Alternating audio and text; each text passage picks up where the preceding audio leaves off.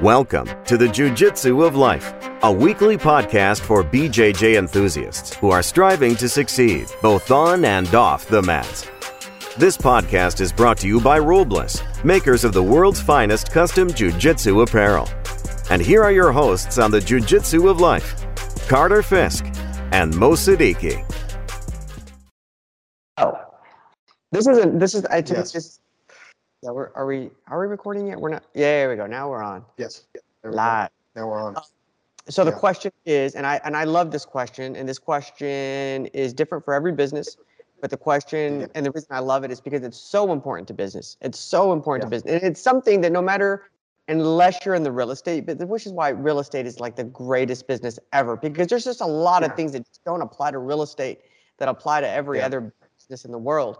But Yeah. um, every business needs to worry about, or not worry, but keep their eye on the ball when it comes to retention. Jiu-jitsu schools, Yeah. you need to worry about, not worry, worry is the wrong word, uh, but just be focused on retention.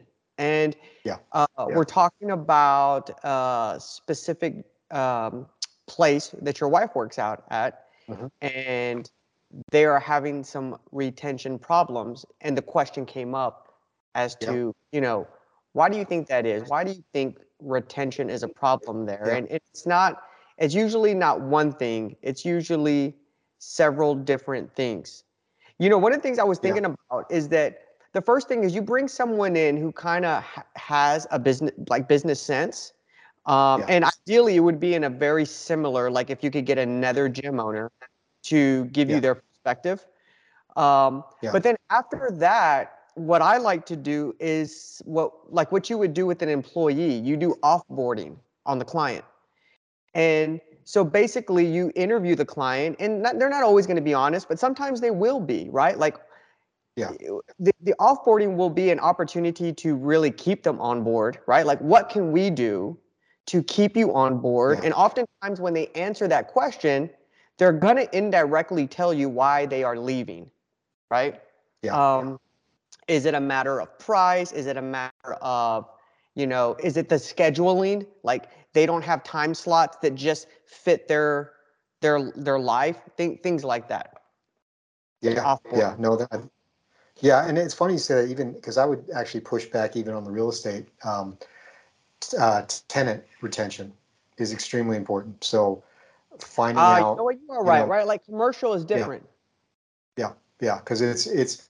I mean, even commercial. I mean, if you get a good tenant, like you want to hold on to them, um, but commercial for Yeah, sure. So that that becomes something where, um, and I, I think any sort of in any, the problem is with with uh, we see this in jujitsu gyms all the time. It's always like, well, you know, you just show people the best jujitsu and everything else takes care of itself. And it's like the problem is is that this actually is going to tie in nicely with this book that we're going to talk about.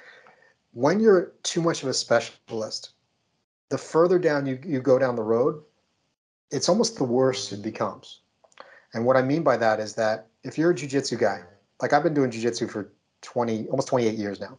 So my perspective is warped in a lot of ways because I have trouble remembering life before jujitsu. So then like the idea of like it's somebody's first day or somebody's like quitting jujitsu, or I was talking to a buddy of mine who's been training longer than me. And he was like, Yeah, I kind of lost interest. And I was like, How is that possible? because I'm so far down the road that it just it doesn't seem possible for me that, that somebody's not going to be obsessed with it and want to do it and like constantly be interested in it and, and just thinking about it on a daily basis because that's what I do and that's what I've done for almost all my adult life. Uh, so with a you know we see this in jiu-jitsu it's like they're like oh you just you know present great jiu-jitsu and, and you get all these students but the problem is is that you're coming from the perspective of being an expert of being immersed in it, of being in that world already and saying like wow considering all the other schools i'm presenting the best jiu-jitsu world that i know.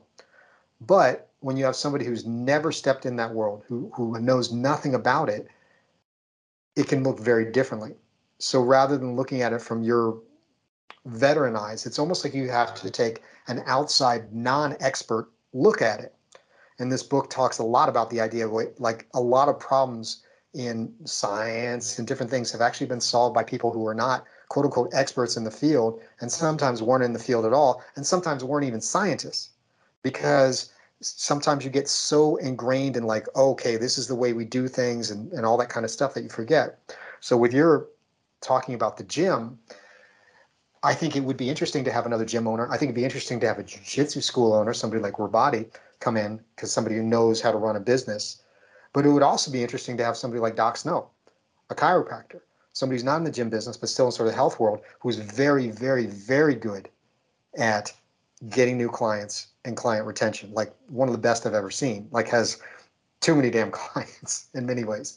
So it's like somebody who's that would be a much more interesting thing because they're going to have a system set in place of follow up, of you know direct mail marketing, of like really figuring out how can we best serve you, and that is something that you can have a great gym. I mean, the gym that she goes to is a great gym. It's got great facilities. Everything is brand new. You've got great um, trainers. You've got all this kind of stuff. But the problem is, is that that's assuming that somebody comes in there knowing that's what they want. But what if they don't know what they want? Or what if it's like there's something bugging them and they feel like no one's even asked or no one even cares or whatever? Then it's like all that stuff doesn't matter. So the psychology of that I, I think is extremely important because as we know, in really any business, it's almost always better to retain a current client. It's almost always cheaper than it is to get new ones.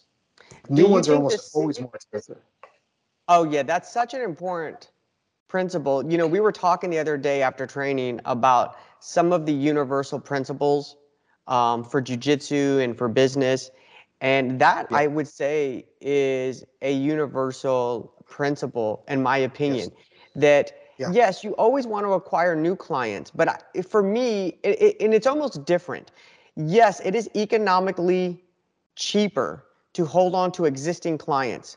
But for me, it almost yeah. comes, I constantly tell Saliha or any of the, um, you know, people, other people that we work with, is that it's so very much important to me when it comes to Robles is to take care of the people that have already invested money in us. Like those yes. to me are the most special people in the world. And it's like I wake up every day thinking, how can I let them know how much I appreciate them? Um, because when you're a business owner and you're just starting and you haven't even made a dollar, uh, and then you get people that are actually starting to spend money in your business, uh, that has always stuck with me. I mean, Robles has been around almost for 10 years now, but uh, I remember what day one was like. And today is a lot different than what day one was like, but I have not forgotten day one. And it makes me very, very grateful for the people that have already invested in us. And I think businesses sometimes lose sight of that because they want to grow their profits. And so they automatically think, well, we can grow our profits by bringing on new customers. But really, what you're doing is creating a revolving door because you're mm-hmm. going to take your eye off the existing customer. So, yes, you bring in this new customer, but you lose an old customer. And it's just this yeah. revolving door, yeah. right? And so it's almost like you've got to have yeah. a salesperson that's just focused on retention. And then you have to have a salesperson that's focused on bringing new new yes. clients, right? Um, a question I had for you is what's your take on do you believe that let's say we have a jujitsu school do you believe the salesperson needs to be someone that does jujitsu? No i don't think so. I don't think so. Like i mean i think that i think in many ways it actually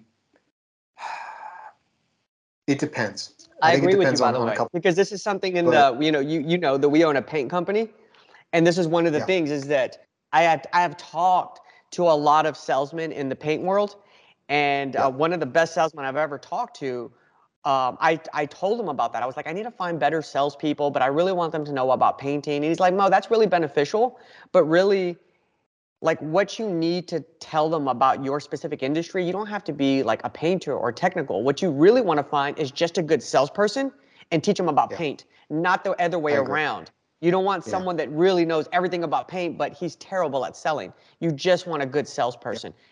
Yeah. Yeah, yeah, and I think that's that is that's a mistake that almost every jiu-jitsu school makes is that feeling like you got to have somebody working the desk who is on the mat as well. And the problem is is that for the most part when you think about people that have the time and inclination to be working the desk in a jiu-jitsu school, it's like usually they don't have a whole lot going on in their life. And sometimes that's okay. They found their thing and they're going to go full forward and they're going to be great at sales and all that. But I think it's immensely easier to get an outside salesperson because, like you said, if you're good at sales and you're comfortable with that, then what you're selling, it doesn't matter that much because most people they want to like there there's a problem that they want to have solved. We you know in the painting world, it's like I, I have this you know, I don't like the way this house looks anymore. There's something maybe specific, or maybe it just doesn't make me, it doesn't feel right anymore. It feels old or it brings old memories. And it's the salesperson's job to figure out what that problem is and we can solve it. Well, jujitsu is the same way. It's like there's some people that like, you know, they're a wrestler, they were tough guy, they were boxer, they want to like beat up people even better. You know, Mo walks into that jiu-jitsu school, they're like, oh yeah, now you're gonna be able to beat them up even more you know, there's some people that are terrified of any sort of physical confrontation. And that's something that they want to get over. Like it's something that bothers them. There's other people where they're self conscious about how they look. So there can be a, a, host of different problems. And a good salesperson is going to ask the right questions in order to get the person to talk and tell them what their problem is. And therefore, jujitsu can solve their problem. Um, Do you feel that falls in line? skill that I was going to say, do you feel this concept falls in line with the book that you're reading right now, where you're bringing someone in who's not a specialist to yeah. sell your product? Yeah, I think so too. Yeah. Yeah. And I, I mean, because it's like, in many ways, um, it's good to have somebody from the outside who doesn't do jujitsu because they're going to see things that are so accepted in jujitsu that may be turning off a lot of potential customers. I'll give mm. you an mm. example. So um, my nephew Eddie is doing jujitsu. He's eight years old. He's pretty good already. He's already pretty good. And I, was in Florida um, a few months ago with Chantel, and we went to one of his classes. So it was pretty cool to watch. I got to watch the whole class and all that stuff, and I really liked his instructor, and I liked the way they ran class. But as soon as they came in, like jiu-jitsu schools a lot of times have a certain smell there's like the, the smell of the gi that's like kind of the funk and like and then it gets sweaty and it's got a specific smell. And for me, it's a very familiar smell because I smelled it for a long, long time. My wife, Chantel, who is not new to gyms at all, spends a you know a huge portion of her day at a gym, was like, "Ooh, this place smells like," and, and it was really like the more the stink, you know, the hotter it got, the stinkier it got, and the more it really bothered her. And I'm like, that's an important thing to notice.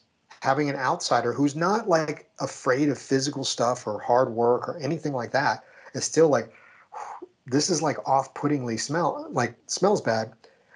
So maybe investing more money in fans or a better circulation system or you know some sort of deodorizer or something like that it might not be a bad thing. It probably wouldn't cost that much money. And when somebody walks in and it smells like nice or it smells like fabulosa or tide or something like that it's like oh it smells good in here. And somebody who would be like ugh is going to be like oh okay, it smells good what are these guys doing? Like they, they look at it with different eyes. So having an outsider come in for sales, I think is good because they're new to jujitsu. Hmm. The person you're looking to tr- attract is probably new to jujitsu as well. So that's going to be a better pair of eyes versus you know somebody who spent a lot of time there. It's like you just start to lose perspective on how new and intimidating and crazy this is to most people that are your potential students. Do you think you run into a problem though? Like if you start, because uh, now being devil's advocate, and first of yeah. all, I'm in agreement with you. I think that you just yeah. need to be a good problem solver and yeah. being able to connect with people. Yeah. Um, but do you think now being devil's advocate now, do you think it becomes a problem when you try to sell jujitsu or you try to sell whatever product you're trying to sell, and then the client will ask you, well, so do you use the product or do you do it too? And then it's like, nah, man, I don't do that. But it's a great, it's it's great well, if you do it. I mean, it's one of those things. I think that um, there's definitely because there's there's a couple things you you could sort of go with this, and we'll just say it like I'm just going to be blunt about it because why not?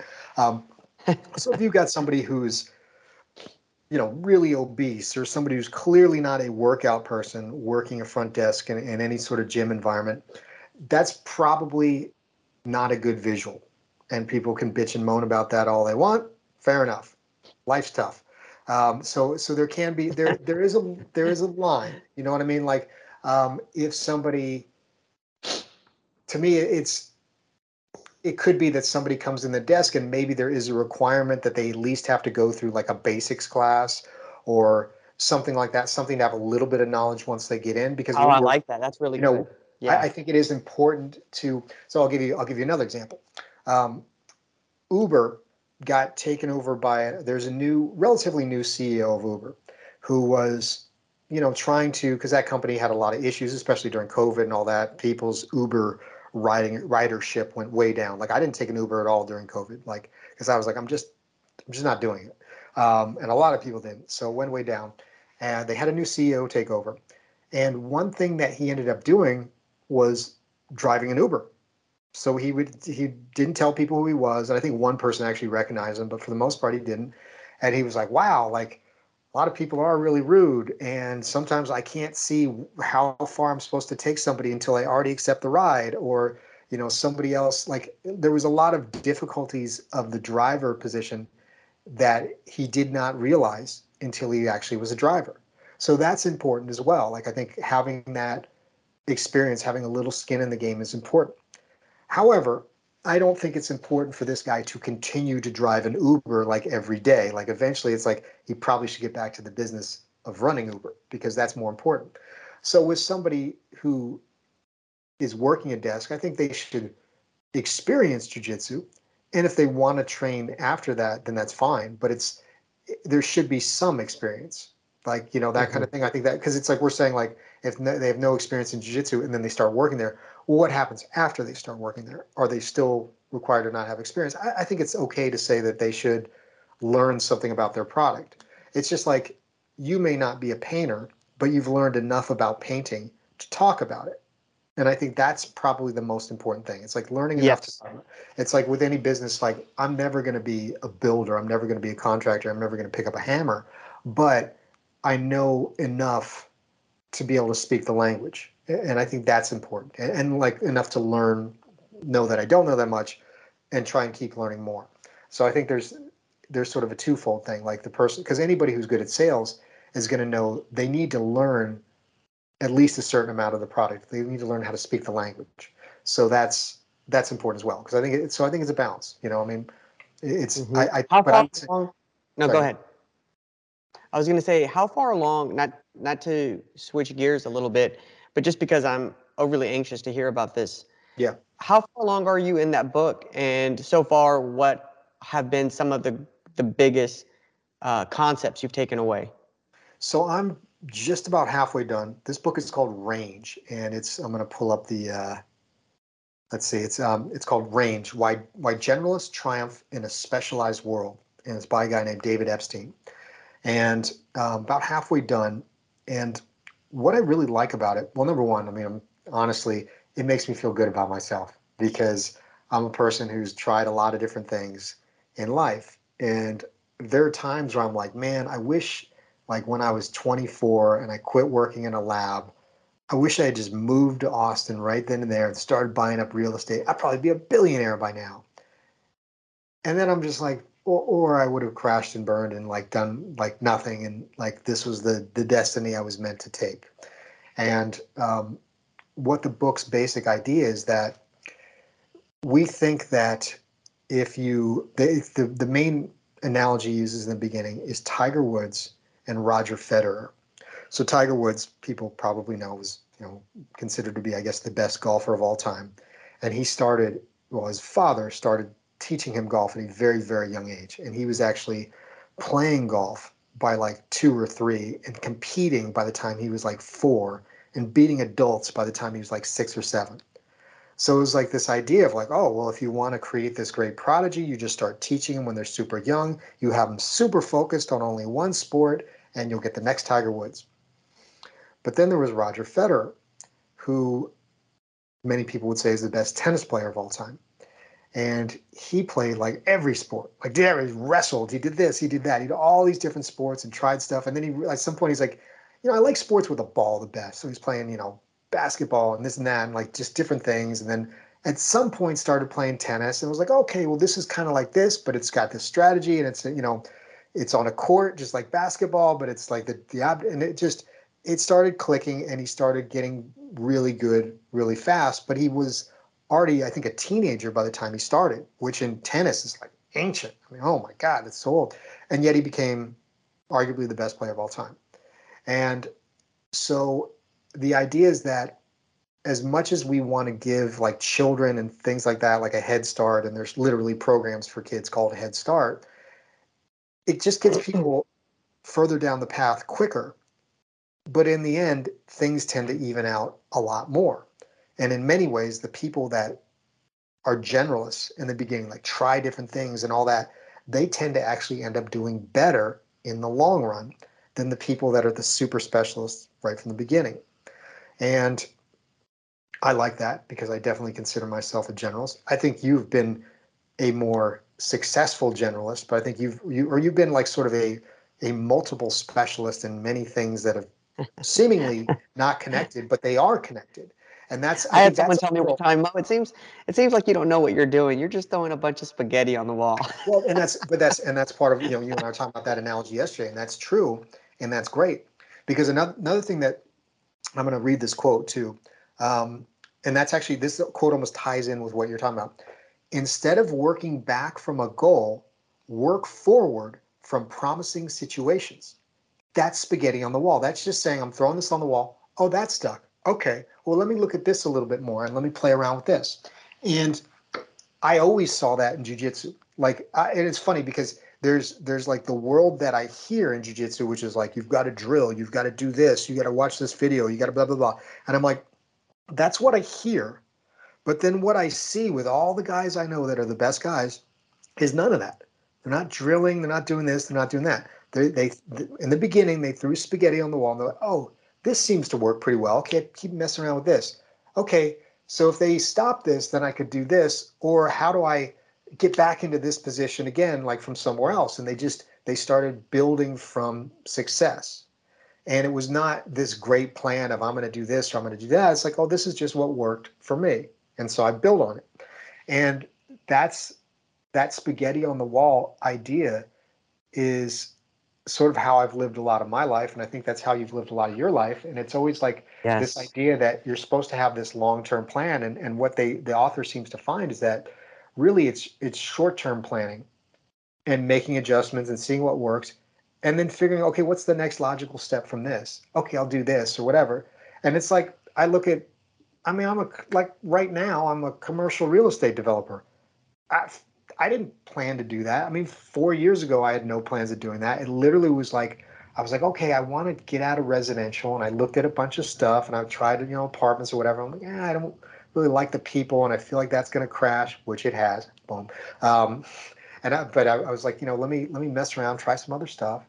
And I had a phone conversation with a guy who had built some warehouses, and that made sense. And and then so it just kind of built up from there. It wasn't a grand plan. It was just a series of smaller things that seemed to work. I feel like I lost you for a sec, but you're back. You did. I'll, I'll yes, we uh, lost a little bit of connection, but it's all good. I'm sure I was back. saying incredibly uh, important things. I was just basically saying that the idea of um, they talk about the idea of short-term planning, and it's how that's much more what successful people do than long-term planning in terms of like you do a short-term plan you start seeing okay this this seems to be working pretty well like what's the next logical step from this and you know i was just talking about like commercial real estate and like for me it just really started with a phone call with the with the guy who's now my broker and he was just talking about know this warehouse is for sale and you could do this, this, and this, and you got room to build another one, and then this is what it would rent for, and all that. And I was like, oh, that's interesting. And then the, you know we talked more, and then there was um, you know a deal that came up. Like it just was sort of this serendipitous thing, and that's what's interesting is that I always felt like, okay, that's I'm not really doing this the right way. I should have like gone to college for this mm-hmm. and like done this and done that. And, and what this book is interesting is it's like there's a lot of people out there that did things the wrong way, and it's um, it's just sort of an interesting way way from understanding this. And what they also tie in is the fact that a lot of solutions, like we talked about before, like a lot of solutions are actually figured out by people that are not even in the field of study at all. In fact, they said like the further the problem was from the solver's expertise, the more likely they were to solve it. And they they actually started talking about this from like a an open source type of thing when they started putting like problems that companies were having with you know new chemicals or new this or new that they just started putting the problems online and saying like does somebody have an answer? And they're like they're getting you know new chemical compounds from lawyers. And there's this one guy who's like well it seems like reactions the same thing as cream of tartar like the, the little powdery stuff. And like he had this whole thing and like it turned out to be the solution they were looking from from some like random lawyer who just became a chef and was interested in cooking or something like that like and just figured this thing out. Or like the guy who it's funny okay so um, a a frenchman who learned how to preserve food. He would put things into um, i think champagne bottles and then put them in boiling water for a few hours. And this is how he learned how to preserve food. And they had all these scientists that were specializing in preservation that were trying to figure out how to do this. And this guy was just a chef but he's like you know sometimes we needed to keep the meat for a little bit longer so we would do this and do that. So what if i tried this? And he just kind of tinkered around and he figured out the answer. So um, yeah i think it's it's sort of an argument against specializing because if you specialize so much a lot of times you just lose all perspective. And when you lose all perspective, then you almost forget what your specialization was for to begin with. And this brings me back, I'm just going to keep riffing on this. This brings me back to a quote that I heard that was instrumental in me changing directions in my life. So I was, um, how old was I at the time? I was about 24 at the time, 24, 25. And I had just finished working in a lab so I worked in a lab the last like six months I was in college, and then, then a year after college, I worked in this lab doing um, like cancer suppressing genes in mice and stuff like that. So I did a lot of uh, DNA testing, a lot of the the um, you know all the diff- different stuff like that, and just just a lot of things like that. And um, it was interesting enough, but I, I just kind of was like trying to figure out what's my next step in life, and I I was like maybe I'm gonna move to Japan and teach English. I was like, maybe I'm to try and become an actor. Maybe I'm to try and get a PhD. Maybe I'm going to try and get a master's degree and then go to medical school. Like I had all these different sort of options.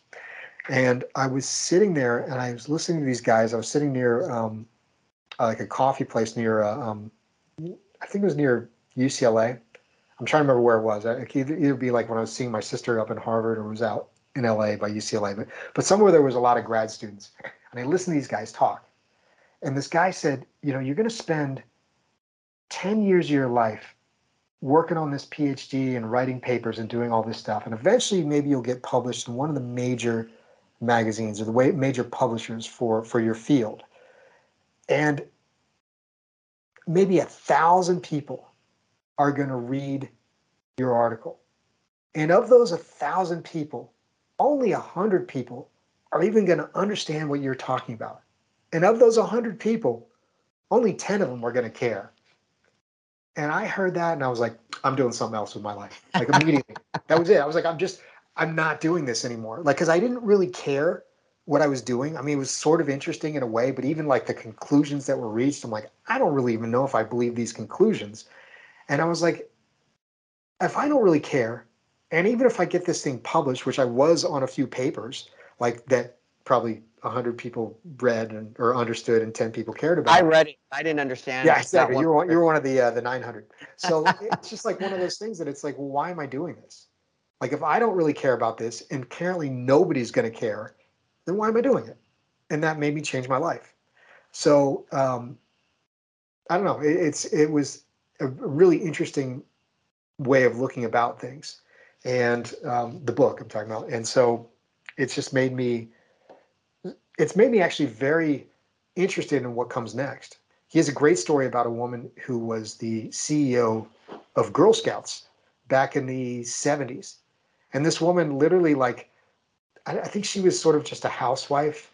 And then she had done like different things and volunteered for stuff. And she basically was like, she said in her life, she had been CEO of four different companies and didn't want any of those jobs and rejected a bunch of other offers. Like, she just sort of incrementally got into these different things and just sort of somehow became the CEO of Girl Scouts because she was talking to people about ideas and things like that. And, and somehow the job came open and she did it and she totally revolutionized Girl Scouts and made Girl Scouts cookies like a real thing that was bringing in like $400 million a year back in the 70s. I mean, like she was, she basically, there would be no Girl Scouts if this, if there weren't for this woman.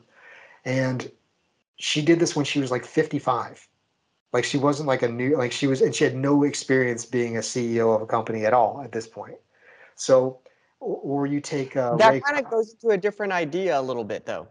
And it's a very very interesting idea to me because i've been dealing with this lately and i don't know why it is but as you do research right like so i'm always studying like how to be a better entrepreneur. I'm that is my craft right? Like if i when i was boxing oh i'm just going to focus on yeah trying to perfect my craft here. If you're doing jujitsu, same thing. You're waking every day. And as an entrepreneur, you're trying to perfect your craft, right? Mm-hmm. And as you learn new things, you're like, oh, I get this now, you know? But I'm already this age. How come I couldn't? Why wouldn't, how come I didn't realize this when I was 25, when I was 30? Because, like you said, I would have already, whatever, you know, I'm, I'm throwing up air quotes, but like I've already would have made it by now, you yeah. know? Yeah. But now I'm starting too late. I'm wondering, yeah. is it too late for yeah. me to achieve the dreams and the goals that I have? Yeah. You know what I mean? And so that's why I love to hear what you're what you're really talking about now is one, it's never too late. And number two, you're only able to understand what you understand now because of the things you've gone through in the past. In other words, you have that path. Yeah. There is no other route you could have taken. And had you taken a different route, you wouldn't be where you are today. So you wouldn't even be asking the very same question that we're asking yeah. now. Yeah, yeah, yeah. I agree. I agree. And and it's you know I mean because I think what if anything this book made me kind of go like, well, huh, what what's next? What else is out there? I'm excited to find out. I don't know what it is, and I'm okay with because I kept thinking like I'm like I should plan out further than my basic plan right now is like I'm doing this next construction project. It should probably take me until, you know, about a year from now before it's done, and probably another year before it's totally leased out or whatever. And I'm like, I have no plans outside of that. Like, I don't know what happens after that. I don't even know if that happens at all. I mean, like, and I kept feeling like almost guilty about that. I'm like, I should plan for the next thing and the next thing. I'm like, why? Because everything I've ever tried to plan long term in my life has never happened. It's like, to me, it's much more important to well, let's do this and let's see what happens with this.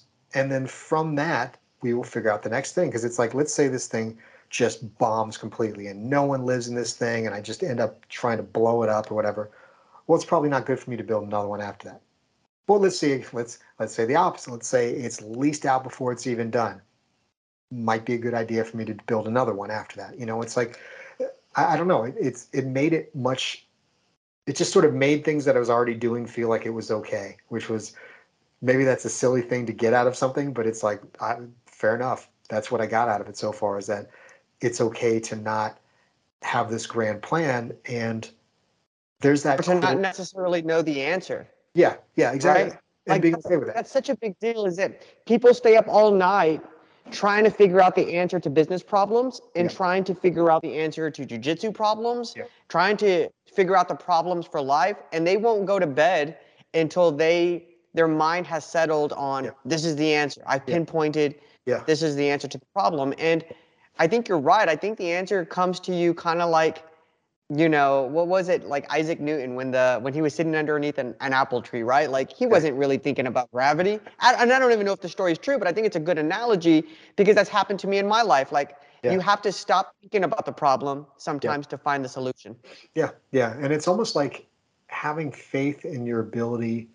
There's some people that are really good at this. They just have total faith in their ability to sort of um, figure it out as it goes along. And there's others that, that are, don't have that necessarily that same faith, but you know, I, I think that sort of understanding that you'll be able, and, and this is a big thing for like jujitsu and combat and stuff like that, because I think that anytime in a jujitsu sense, I'm like, okay, like yesterday, like with you, I'm like, okay, I'm to do this, this, and this. And literally none of that happened at all. Like there was no what I planned or I thought in my head I was going to do didn't happen because it's like if you try and make something happen that's not there, then that's when you get tired that's when you get hurt that's and that's and i think in a fight that's when you really get hurt. And they always say this like when does a guy get knocked out? When he's trying to force the knockout. So it's like you see the guys you see this a lot where it's like they're they're forcing 100%. something and they're not you see there's there was like old Chuck Liddell fights where he's like forcing that crazy uppercut and as he's doing it the other guy's boom hitting him with the, the overhand right or whatever like because he's he's so focused on trying to get this thing, he's not realizing there's a fist coming right at me. I'm just too concerned with my own fist. So um, versus the guys that are really in the moment and have trust in their ability to read the situation as it's happening and react appropriately, those are the best fighters. Those are your Bernard Hopkins, those are your Floyd Mayweathers, those are your Jon Jones. I mean, like guys that are just a level above everybody else. I think a big part of it, because it's it's okay, yeah, they have good technique. I mean, there's good things that they do, but their ability to read fighters and make adjustments in real time, that's to me what separates the best of the best versus everyone else. And part of that is just, I think, having faith in their ability to do it.